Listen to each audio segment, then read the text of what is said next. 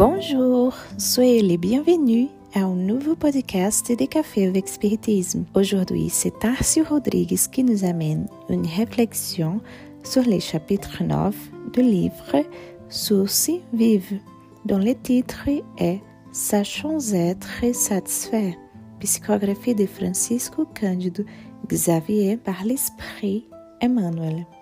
Celui qui a le monopole du blé ne pourra prendre à table que quelques tranches de pain pour assouvir sa femme. Les propriétaires d'une fabrique de tissus n'utilisera que quelques mètres d'étouffe pour s'y faire une costume destinée à son utilisation personnelle. Nul ne devrait se nourrir ou s'habiller en fonction de l'avidité et de la vanité humaine, mais conformément au principe de la vie dans ses fondements naturels. Pourquoi attendre les banquets pour offrir quelques miettes à l'homme qui a faim? Pourquoi demandes-tu d'abord à posséder un trésor pour être utile au plus démunis La charité ne dépend pas du contenu de notre bourse. C'est une source qui naît dans notre cœur. Le désir de se créer une épargne pour secourir son prochain ou soi-même quand souffrira la tempête ou dans les moments d'incertitude est toujours respectable.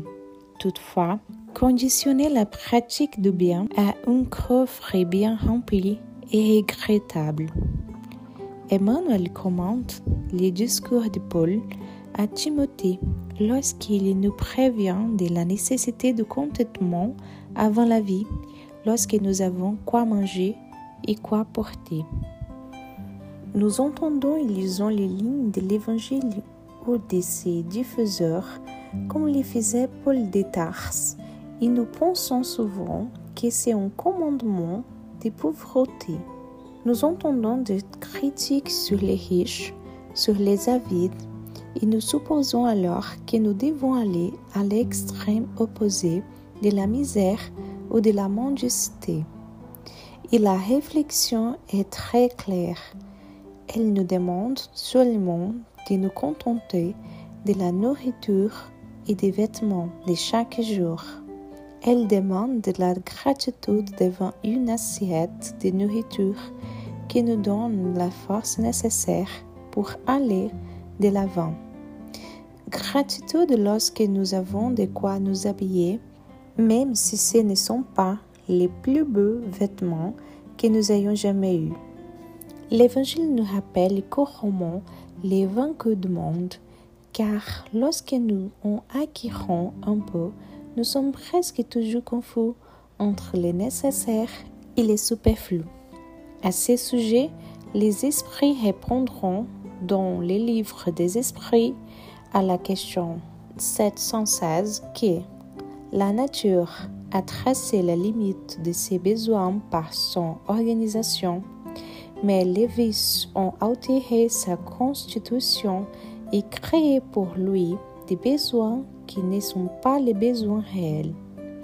Et Kardec complète encore dans les commentaires de la question 717 en disant que la limite du nécessaire et du superflu n'a rien d'absolu. La civilisation a créé des nécessités qui n'a pas la sauvagerie et les esprits qui ont dicté ces préceptes ne prétendent pas que l'homme civilisé doit vivre comme les sauvages. Tout est relatif.